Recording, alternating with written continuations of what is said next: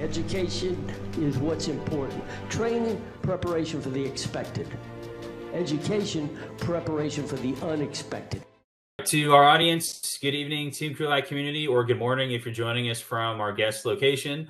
And on behalf of Marine Corps University, the Marine Corps University Foundation, and the Brute Krulak Center for Innovation in Future Warfare, welcome back to the Brutecast, our series designed to connect the worlds of the warfighter and PME with the best in innovative and creative thought. I'm your host, Major Ian Brown, Operations Officer at the Krulak Center. Before we begin, please remember that all opinions expressed here are those of the individual and do not necessarily reflect the views of the Krulak Center, Marine Corps University, the United States Marine Corps, or any other agency of the U.S. or Australian governments. So today we're continuing our special focus on Russia and Ukraine, and we're very pleased to introduce our guest today because he's been providing a lot of very good real-time assessment. On February 15th, 2022, Major General Mick Ryan published his book, War Transformed The Future of 21st Century Great Power Com- Competition and Conflict, with the Naval Institute Press. Less than two weeks later, the world was given a brutal introduction to 21st century great power warfare when Vladimir Putin's Russia invaded neighboring Ukraine.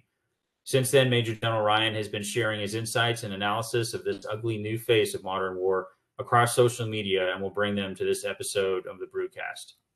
General Ryan has commanded soldiers at the troop, squadron, regiment, task force, and brigade levels over the past 35 years, with operational service including deployments to East Timor, Iraq, and southern Afghanistan. He's also served as a strategist on the United States Joint Staff in the Pentagon.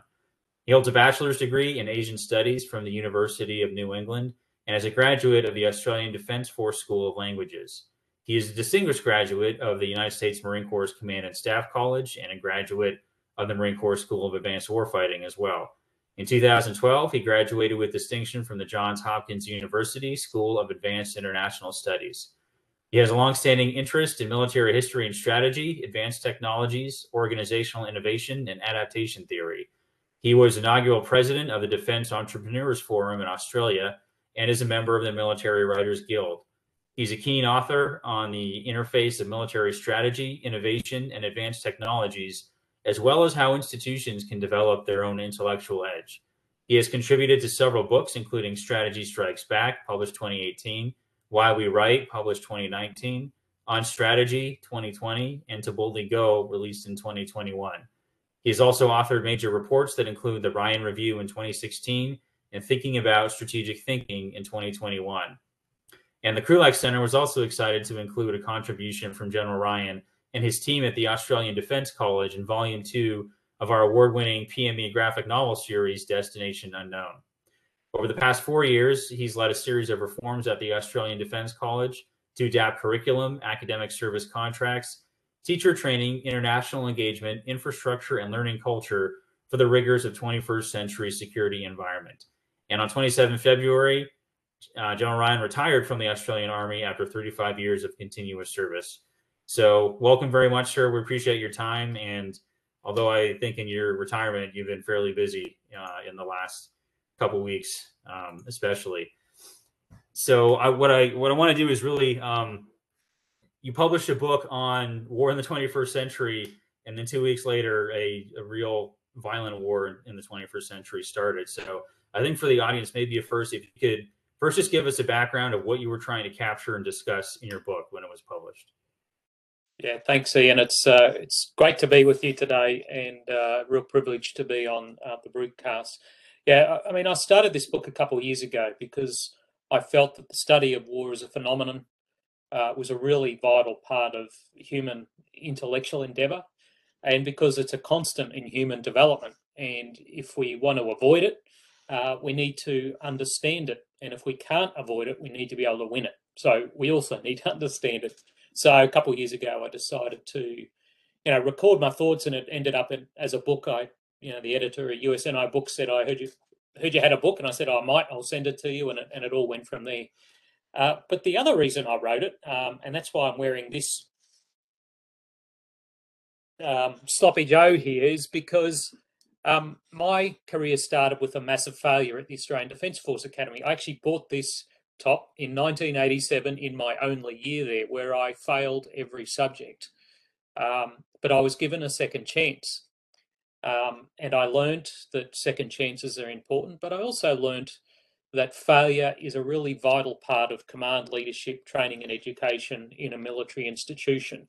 And not enough military leaders talk about their failures. I mean, a senior military leader who tells you they haven't failed in their career either has taken zero risks or is not telling the truth. And more senior leaders really need to talk about their own failures, what they've learned from them, and define better what um, acceptable failure is in both an individual and collective fashion in military, military institutions. So the book is also, in some respects, learning from the failures of others and my own failures and trying to ensure that um, others in the future may not have to go through some of the same uh, crushing failures uh, that military institutions in the past have had, uh, which is often linked, left to national failure, not just military failure.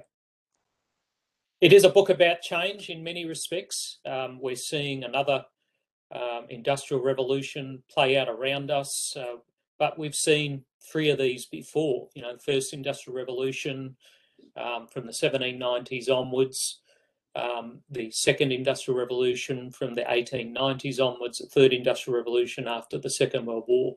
All of these had profound societal impacts, and then these flowed into uh, transformations in how military forces thought about themselves and their relationship with their nations, how they designed their organisations, and how they equipped themselves, and indeed how they fought during wars.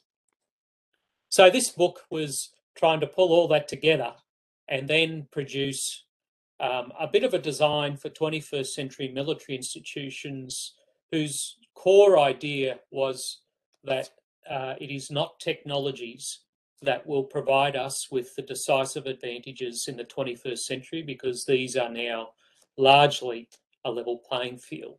It is the uh, clever integration of um, new ideas, new organisations, and new ways of training and educating our people that will be at the heart of 21st century uh, military advantage.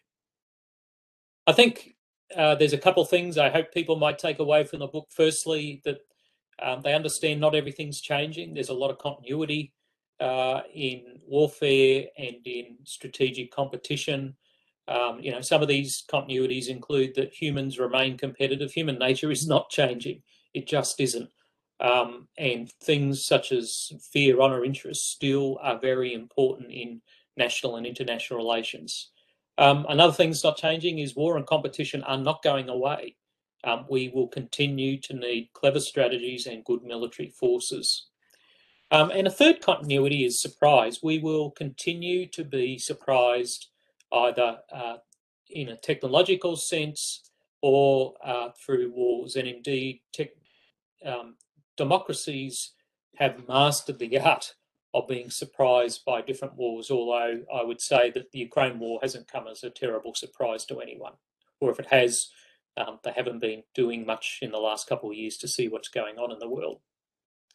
Um, and another thing I hope people might take away is that um, the real resource that we haven't valued over the last 20 years and we really need to focus on is time.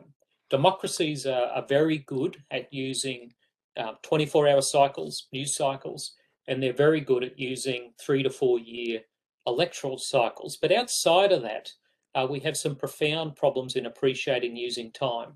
Democracies need to be better at using microseconds and at using decades.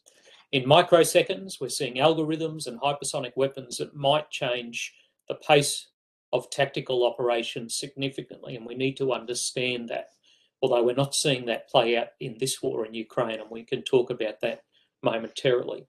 But we also need to be better at using decades. Uh, we are in a new kind of Cold War with China uh, and a new long term strategic competition with China and Russia.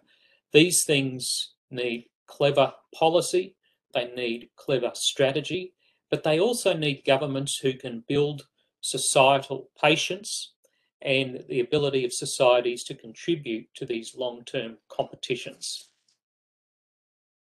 Um, so the third thing I hope people might take away is this, this uh, 21st century trinity of new ideas, new organisations and new ways of developing people. as the source of military advantage. Um, this is a really important construct because although we've seen the Russians and Chinese come up with new hypotheses about war and even some new organizations, um, we've also seen some of these hypotheses get tested in the last couple of weeks. Um, you know, Russian active defense, and they're yet to be proven. And it may well be the same with some of these new Chinese ideas. The same is true with some of their organizations. Clearly, Russian battalion tactical groups may have worked in smaller scenarios, but when it comes to large scale conventional operations where you want to focus on maneuver um, and less on attrition, uh, they have been found wanting. But I think also in democracies, the uh, new ideas and new ways of developing people is our real strength because in authoritarian regimes, um, they can't consider every new idea. Some of them are highly threatening to the regimes that want to stay in power. And our superpower in democracies is being able to consider the widest array of options for every problem we might face. So that's that's what I hope people might take away from the book. Um, clearly, it has um, provided an intellectual framework for me to look at what we're seeing in Ukraine at the moment, as well as the international reaction to that. I mean, we we have to be able to look both within the borders of Ukraine at the military strategy and, and tactical operations, uh, but also beyond Ukraine's borders for the strategy that Putin's cho chosen, which Freedman has called a delusional strategy, and it's hard to disagree with that. Uh, but also the construction of this international arsenal of democracy, which is providing both humanitarian and international aid for Ukraine at the moment. Um, I think the result is still very much open in Ukraine. Um, the Russians are doing quite well in the southern theatre. In fact, that'll be the subject of my tweet today. In the northern and eastern areas, it really has settled into a grinding war of attrition, um, which the Russians actually aren't doing well at at the moment, although they do have a much larger force. So the outcome, I think, remains uh, unclear at this point in time. I don't think there's any um, uh, you know, certainty that the Russians will totally overrun Ukraine, although there's a, a better than even chance of that. Uh, but, you know, the Ukrainians have fought extraordinarily well. Um, and I think this comes down to uh, many things, but at heart, it is about a sense of purpose. Uh, the Ukrainians have a strong sense of purpose. They know what democracy and freedom's like. The Russians can't give them that, and they know it's worth fighting for none of the Russians who have come across the border from general down to private soldier appear to share a similar sense of driving purpose. Um, so that's all I'd like to say as part of my introductory re uh, remarks, and I'm happy to uh, jump into a discussion, Ian. Thank you. All right, great. Thanks, sir. And we got questions already stacking up in the the chat, so I want to make sure I get to those. Um, I would just like to to maybe offer a uh, a couple of questions sort of to bridge from the framework of your book into you know current events and then into some of the specific questions that we're getting here right now. So you know you, you talked about how you were uh, the book aims to produce sort of a framework where looking at changes unique in the 21st century and then as well a design for 21st century institutions to you know sort of how they use some of those changes both from the industrial revolution but also the you know integrating new new ideas, new new personal, you know, or talent management as we're calling it in the Marine Corps, but you know, use of the people. How how have you seen that framework um, exploited or not exploited um, on on both what you've been seeing on the Ukrainian and Russian sides thus far the last couple weeks?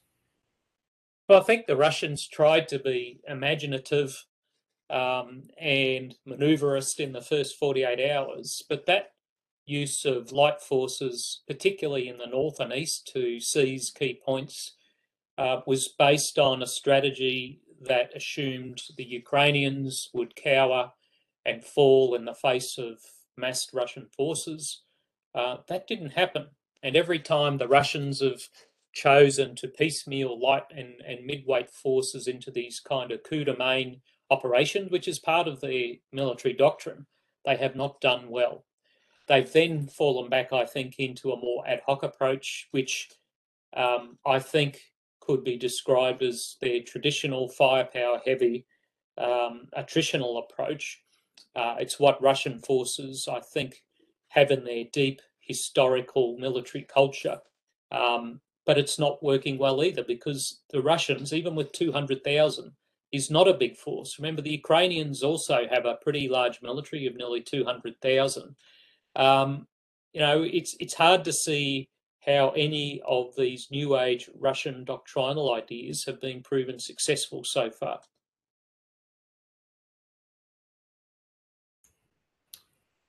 All right, thank you, sir. Okay, um, yeah, I got a lot of questions coming in, so I want to make sure we, we get to those um, as much as we can. So, uh, first one I have is from, I'm sorry, let me get back to the top here, from Trevor Garmy. And he's asking that uh, one takeaway he's seen is that if we're using US military ter- terminology, the Ukrainian military seems to have merged Comstrat and information operations and deployed IO at a tactical level that both furthers their political and military objectives. How do you see this affecting future planning among the U.S. and its Pacific allies potentially? Yeah. No, no, this has been a Ukrainian strong point, although I don't have a lot of patience for a lot of these silly doctrinal divisions in the conduct of influence operations. I, I actually don't find them very helpful. Um, at, at, heart, all war is about um, violence and influence. They're, they're two sides of the same coin. And regardless of what we want to call it, the Ukrainians have leveraged social media and very strong leadership from their president to generate influence inside their own country, to unify their people, and generate international influence that has built this international coalition that is supporting the Ukrainians. Um, it is a it is an amazing case study in how the entire world, with the exception of China um, and a couple of other countries, have now come behind Ukraine and said things and done things that were unimaginable even two weeks ago. I mean, Germany's turnaround in defence spending and declarations about defending democracy beyond its borders were literally unimaginable two weeks ago. But um, through the power of social media, through internet connectivity, and clever use of the media, the Ukrainian president, who remember was kind of written off a while ago as a as a former comedian, he has done a superb job as a national leader. And the combination of influence operations and good leadership um, remain a very, very important part of warfare. Great, thanks, sir. And actually, the next question is from Trevor as well, and it, it's another focusing on the, the Pacific area. Uh, would you agree with assessments that uh, Xi has in some ways jumped the gun on his 100 year marathon by alerting the US, Australia, China, I'm sorry, Japan, and Republic of Korea to China's long term intentions, and therefore given us an opportunity to potentially meaningfully counter their efforts to establish a, a classic sphere of influence, provided we can start thinking in the same terms. And sort of as you said, you know, looking decades, uh, you know, to, to the 2055 timeframe rather than, you know, 2022 or 2023. Yeah, I, I, think, you know, there's always been this myth that the Chinese are master strategists. I've, I've never really bought into it because they're humans like everyone else and make mistakes. Um, and we don't see a lot of their mistakes. So there's been this myth grow up in the strategic community over 40 or 50 years. Um, but if there was ever anything to it, President Xi has busted that in the last two years.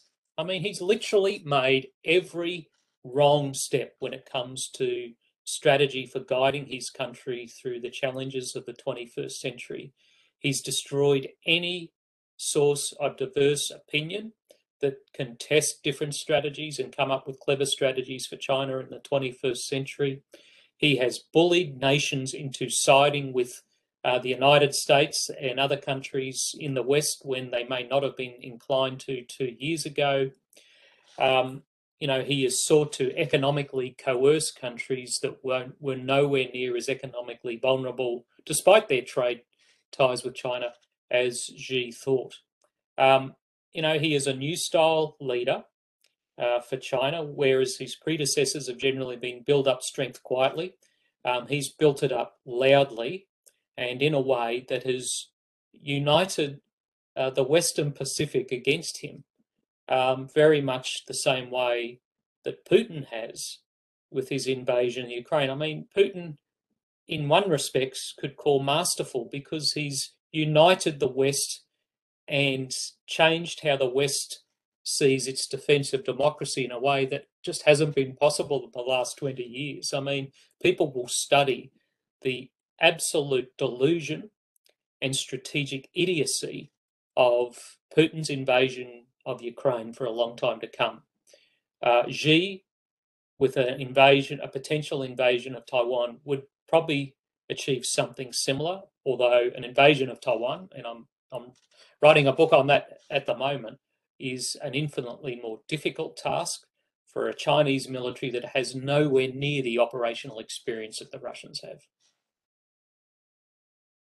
So, actually, in that vein, sir, before I get to the next question from the audience here, um, you know the the Xi sort of bursting his own his own myth in the last couple of years, um, and then looking at you know Russian operations and their um, they, they just have not been good in like so so many so many respects that, that surprised everyone.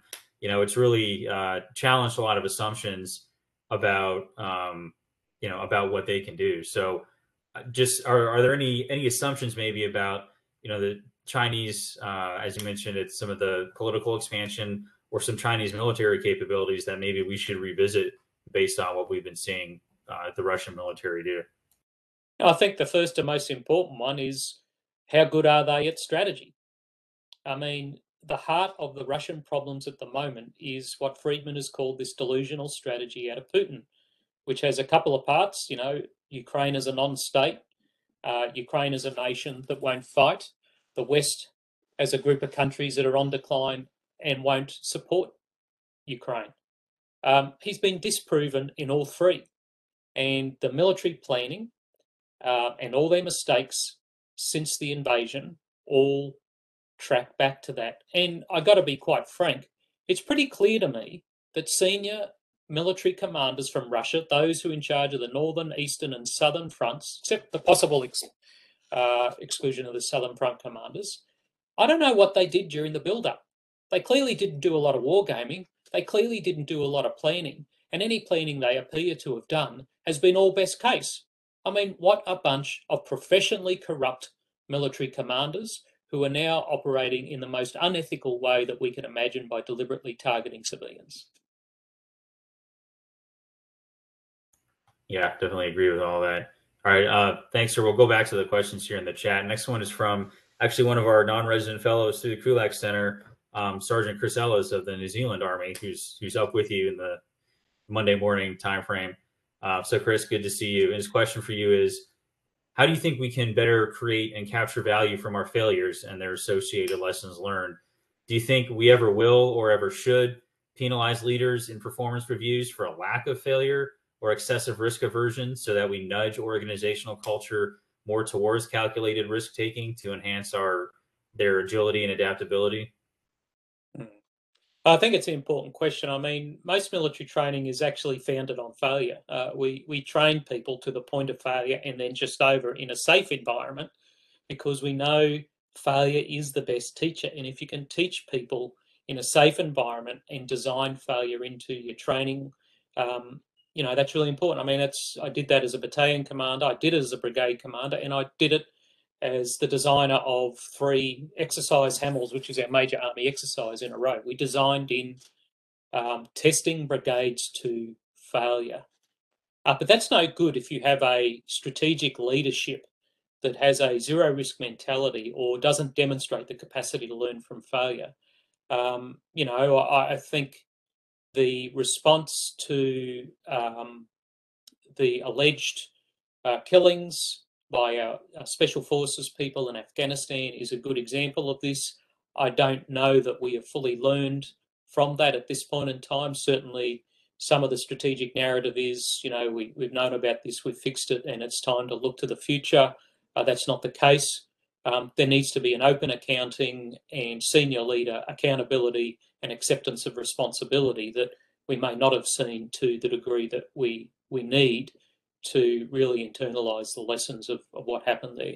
Um, every military institution, I think, over the last decade has had problems with accepting um, strategic failure, I think it would be the best term in Afghanistan, and learning from it. So we have a long way to go at the highest levels of accepting failure and learning from it. Yeah, definitely seeing that on on my end too. In our no in our organization, we try, but it's uh, there's a long way to go. Um, before the next question in the chat, actually, if I'm wondering if you could uh, maybe jump off a little bit, sir, on the, the sort of in stride agility or adaptation. I know you've been, you know, tweeting a lot about what you've been seeing, but for our audience, if you could maybe summarize some some of the adaptations you've seen, both the Ukrainian or Russian forces, if they've done any since the war started, from how it's been conducted through today. It's hard to make detailed observations in some respects because I mean, it, it's war, right? And we all know that you don't get the full picture, particularly in real time. We're probably seeing 10% of what's happening. Um, uh, you add to that Ukrainian operational security, in my view, appears to have been particularly effective. Um, so we're not seeing their successful adaptations. Um, but we can surmise, um, firstly, that the Ukrainians have just demonstrated good uh, competent military leadership and good combined arms skills. Uh, but they've also demonstrated a really good capacity to place their strength where the Russians are weak and avoid Russian strengths. Um, and whether that's attacking logistic convoys or destroying light forces with me- mechanized forces, um, you know, destroying regiments of towed artillery with ML- MLRS. This is just the basics of our profession that the Ukrainians have demonstrated that they are much better at than the Russians. Um, so being good at the basics is 90% of winning a war. You know, just be better at the basics than the other person. The other 10% is looking around, learning, and adapting to a better quality, and in some instances, faster than the adversary. You know, and I, I think the Ukrainians have demonstrated the capacity to uh, respond more quickly to what the Russians are doing.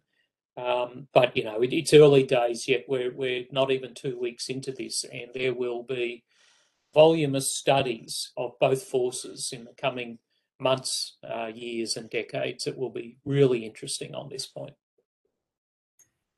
Yeah, in fact, I, I think I saw on Twitter last couple of days someone noted if every bill, every military officer out there better be had taking you know giant green notebooks full of notes from what they've been seeing, and uh, and I'm, I'm sure many of them have.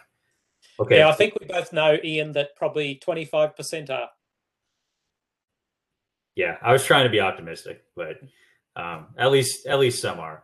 Yeah. Uh, okay, I'll go back to the to the questions here in the chat. So uh, another from Trevor Garmy asking if you've been surprised by the fact that the coup de main operations, and I assume he's been talking about, you know, both kind of the general thunder runs down toward Kiev as well as, by my last count, three attempted assassination attempts against the Ukrainian president. Uh, uh, he's asking have have the why these not being preceded by at any time by force neutralization efforts in the vicinity of the target. Yeah, I mean, I actually haven't been surprised by the lack of success of these because historically we've seen them as not always delivering success either. I mean, geez, didn't the Russians watch a bridge too far? I mean, what kind of idiotic military commander drops a small parachute force in the vicinity of motorized and mechanized enemy forces who were defending their home ground. I mean, you know, it's hard to believe the arrogance of that and just the sheer incompetence of the planning that goes into those kind of operations. Now, I know in the Russian military system, their airborne forces are, are supposedly elite um, uh, have a lot of privileges that other soldiers don't have. But I got to tell you, the Russians better relook at this after this war because they haven't delivered in this war. Um, and they haven't acted like an elite force. In fact, they've acted like a bunch of entitled thugs who've delivered loss after loss for the Russians. Um, I think there has been a lot of arrogance in the senior military leadership and the strategic leadership in Russia. And, and frankly, I'll just go back to this time in uh, rehearsal is never wasted. You know, what were the Russians doing for those months when they were sitting around in camps on the periphery of Ukraine? I mean, I don't know that they were thinking about worst case or wargaming, what could happen when their initial plans don't work. So in that line, sir, actually, um, you know, another theme that's been coming out a lot on the sort of social media assessment so far is is exactly on that question: is what were they doing in all those months? And uh, it's been reflected in noting things as basic as like not moving your vehicles around so the tires don't rot. Um, what uh, I, I guess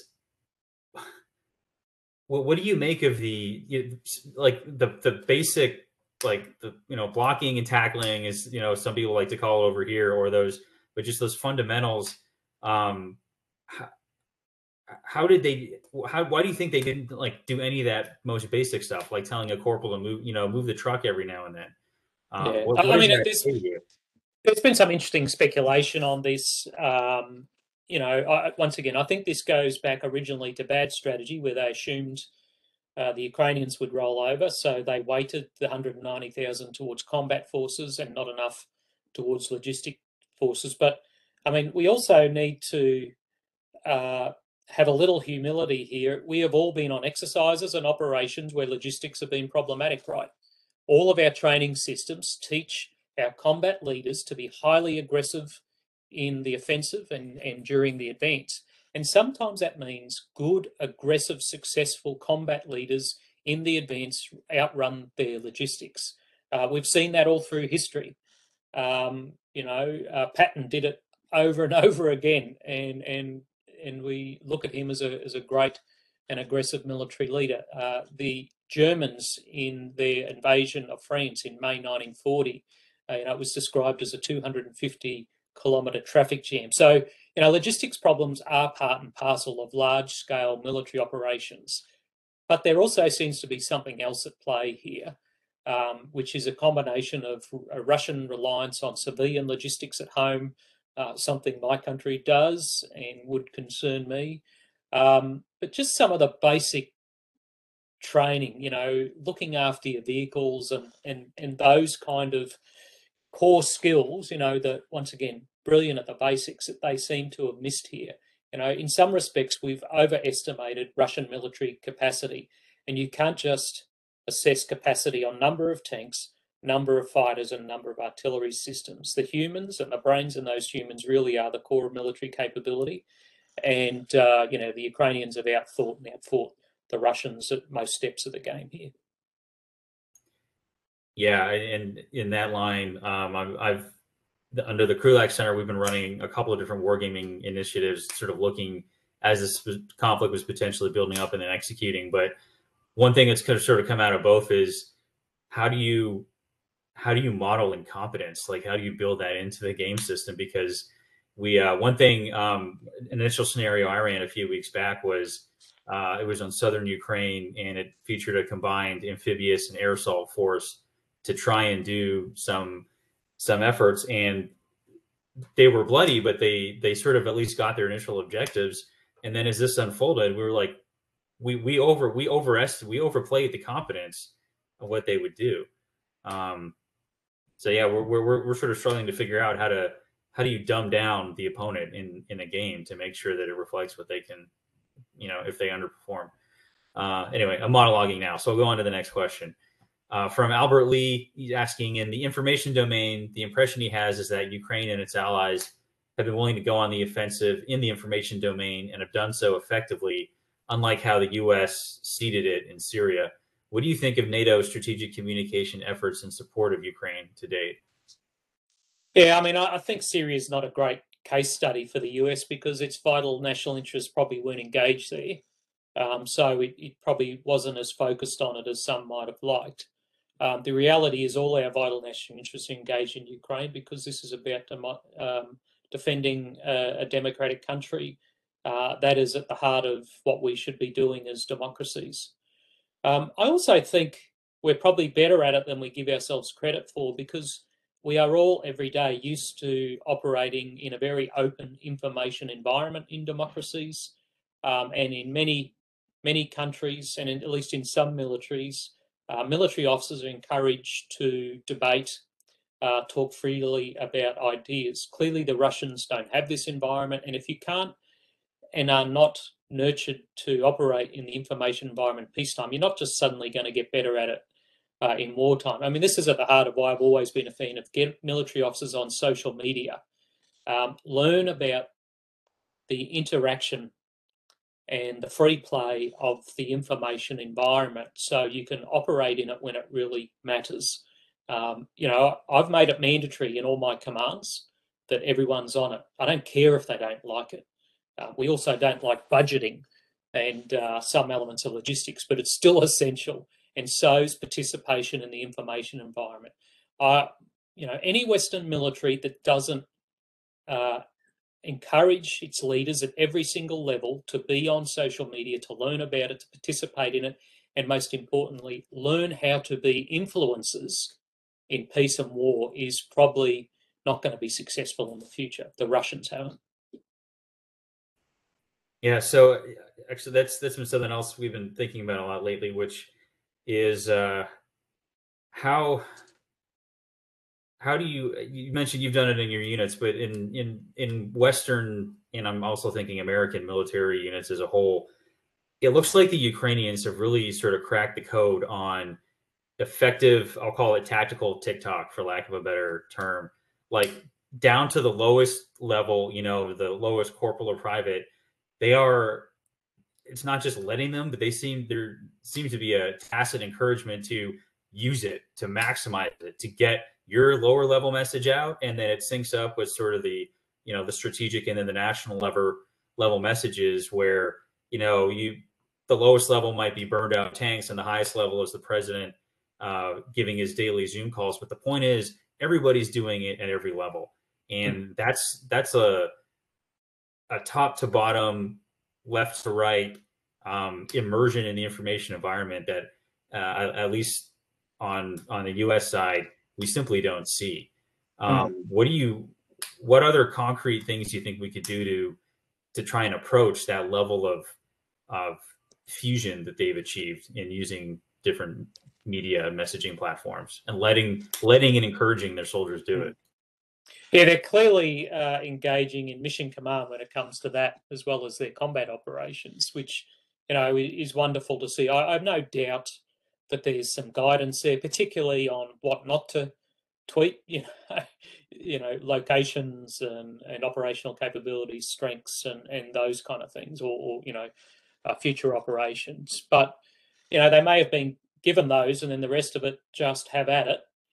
Um, although, you know, how many of the videos we're seeing are from civilians uh, rather than military uh, would also be an interesting question to ask. But I'm pretty much guarantee that most Rush, um, Ukrainian military leaders don't have um, a civilian bureaucracy in a defence headquarters having 50 committee meetings every day to try and decide how they can stop soldiers tweeting pics. Um, they've probably been given some guidance and then they've cracked on with it. And that's the kind of mindset we need to build during peacetime. We can't afford these highly, highly bureaucratized approaches to uh, strategic influence operations we do need to align messages, but the centralisation, uh, the risk aversion to allowing subordinate people to engage in this environment, and the bureaucratisation uh, from non-military people has to end. We, we just can't be successful in the 21st century in the ways we're doing it at the moment. Yeah, I, th- I think among many things, how they've achieved that with their forces is something that we'll need to study very closely uh, in the years to come. All right, back to so Trevor Garmey's got another question for you, sir. He's asking about uh, looking at future planning now in Europe. Do you see the U.S. looking at stationing? And I realize this is a U.S. focused question, but I'll still ask it to you. Do you see the U.S. looking to station more permanent forces or pushing Europe to add more assets while increasing the size of pre-positioned depots in Eastern Europe and the frequency of rehearsals, such as the old Reforger series from the late Cold War? Uh, I hope not uh, in short. Uh, let's let Germany step up. You know, this is uh, the largest economy in Europe. It has massive military potential, and Germany, as the core of a European um, military organization, should be something that the US would find highly desirable. It doesn't mean there can't be US uh, bases and forces there, but the core of European defense should be European. It should be funded by the Europeans uh, it should be commanded, you know, in coordination with the United States. But you know, frankly, Russia is not the biggest problem the United States and the world faces. The biggest problem we have is China. um, not just in what they want to do in their own country, but what they want to do outside of their country. Um, it is the biggest and most difficult challenge the United States has ever faced in its history. I mean, Nazi Germany and Japan are nothing compared to the military, economic, and informational potential of China. Um, allowing the Europeans to fund their own defence, uh, given that you know the combined European economies and military potential is vastly, vastly greater than Russia, and they have two nuclear powers, France and the UK, and there. There's no reason after this the Europeans really can't uh, grip up their destiny when it comes to the defence of their continent. Yeah, I mean, there's certainly been a huge sea change in what they've uh, what they've stepped up to do in the last you know couple weeks. It'll be very interesting to see if that sticks in the long run. Um, so speaking of China, uh, Chris Ellis has got another question for you, focusing us back on the Pacific, asking what your thoughts are on the seeming unique, excuse me, unique role of the Taiwan Semiconductor Manufacturing Corporation plays in both deterring China's aggression toward Taiwan and ensuring U.S. support due their due to their monopoly on advanced semiconductors. Uh, if you view that company as important to Taiwan's security, do you think this has been developed by accident or by design? I think there was probably no grand design when it was established decades ago, but it is a strategically important company uh, with a strategically important capability. Um, remember, it manufactures, uh, but it's the Dutch who build the best lithography machines that make these highly advanced uh, semiconductors in, in, Taiwan and other places. Uh, TMSC uh, has four or five major manufacturing sites in the north and, and central parts of Taiwan. It is also investing billions of dollars to uh, um, build a new fabrication facility in the continental United States as well. Um, it would be a key target for the Chinese to seize, and it would be a key uh, reserve demolition for Taiwanese engineers in, in any campaign. Because remember, it's not the fabrication facility, it's the intellectual property that's really important here. Um, and I can you know, I can't guarantee, but I could speculate that the Taiwanese have pretty good offshore data center uh, protection of the IP that's inherent uh, in TMSC. All right, thanks, sir. Uh, okay, another question from, uh, let me get back here, from Albert Lee. So this is shifting back into uh, information operations in your own time with the ADF. In your time there, did you meet anyone, uh, or did you yourself work or train with Ukrainians on their peacetime operation or peacetime information operations? Uh, I'm not aware of anyone doing it. Doesn't mean they haven't. Uh, I'd be surprised if at least some someone in the organisation hasn't done it. Um, I'm only aware of one article written here about lessons from the previous uh, conflict in Ukraine. That was me in 2014. Um, I don't think Ukraine has been high on our radar, unfortunately, with the exception of the shooting down of the Malaysian airliner several years ago, and you know, 35 Australians and, and hundreds of others were killed on that. It just hasn't captured the strategic Im- imagination here. It's seen as a as a Russian, European, and, and American problem, and we should be more focused on our region. That said, there are just a multitude of lessons already that we might take from this and they're going to take some analysis and they're going to take some uh, careful collection of evidence over the coming weeks and months uh, because social media isn't always the best evidence for a lesson learned. Uh, but this is going to be a terrific campaign for us to all study. Yeah, absolutely. Okay. Uh, to the audience, uh, I'll ask if you have any last questions, throw them in the chat because we are approaching uh, the top of the new hour here. And I know General Ryan's got it. Okay, we got one uh, to start his day. So we'll, we'll do a couple more and then we'll, we'll close it out here at right about an hour. So from Trevor Garmy, going back to information operations, looking at the scale of Taiwan again, you know, it presents a lot of challenges. Uh, twice the size of Okinawa, took the U.S. nearly 50,000 casualties, um, taking it outright, and that was with air and naval supremacy. China won't have that likely if they did try and launch an invasion. Uh, likely they will take tremendous casualties just getting there. So how can we, uh, how would we prepare to penetrate China's firewalls if they moved on this, um, sharing the realities of any invasion with its population. So I guess similar to the, what Ukraine has been doing in showing images back to the Russian people about what's actually going on. How would we do that through the Chinese Great Firewall, since that's a pretty robust defensive capability? Yeah, I mean, I, I, recommend the Battle of Okinawa to everyone as a great case study. In fact, I reread Robert Leckie's book uh, on the Battle of Okinawa over Christmas just because I think it's so relevant to the situation that we might face. I mean, Okinawa is important for a whole range of reasons, not just because it's a, an island in the Western Pacific. Yes, about 60,000 killed and wounded in, in, the US Army, US Navy, US Marine Corps uh, during that pretty bloody campaign, but also uh, 36 US Navy ships sunk and 350 damaged. I mean, let that sink in for a moment. What's the size of the US Navy battle force at the moment? Um, and that was because the Japanese developed a precision uh, ship attack weapon called the kamikaze. Um, and after that, the US started to relook at its campaign for Japan. It had a strategic impact and impacted on the decision to drop the atomic bomb because they figured out that if the Japanese resisted like this in Okinawa, uh, an invasion of uh, the southern parts of Japan, and then the Tokyo plain would just, you know, probably up to a million casualties. Um, and at that point in the war, even the US was just not keen on that. So I, I, recommend everyone study this campaign because Ukraine will be worse. Sorry, not Ukraine, uh, Taiwan would be much worse for both countries. I mean, if you study the geography, you know, the old Maku of Taiwan, it's a it's a large island with a central mountain range, you know, a western coastal plain. It's 180 kilometers from China, whereas the uh, you know the uh, English Channel's 22 miles. Uh, just getting the number of forces the Chinese need across that ditch is a massive, massive challenge. I don't think they're up to it, and I certainly don't think they're up to it when the Taiwanese and the Americans probably have a game plan to sink the PLA Navy on the first day of the battle.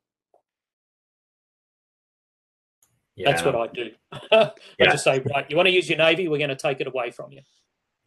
Yeah, I, in fact, the uh, when we we ran a very um, very simplified uh, scenario for that as part of our wargaming tournament last year, um, and that's what the the U.S. team did. Um, they took a big gamble. They went all in on sinking the amphibs in the Navy, and uh, and they did it. So uh, I'm sure that'll be part of it. So um, I, no more questions in the chat. I got one more for you, sir, and then we'll let you start your day. Uh, I'm sorry, there is one.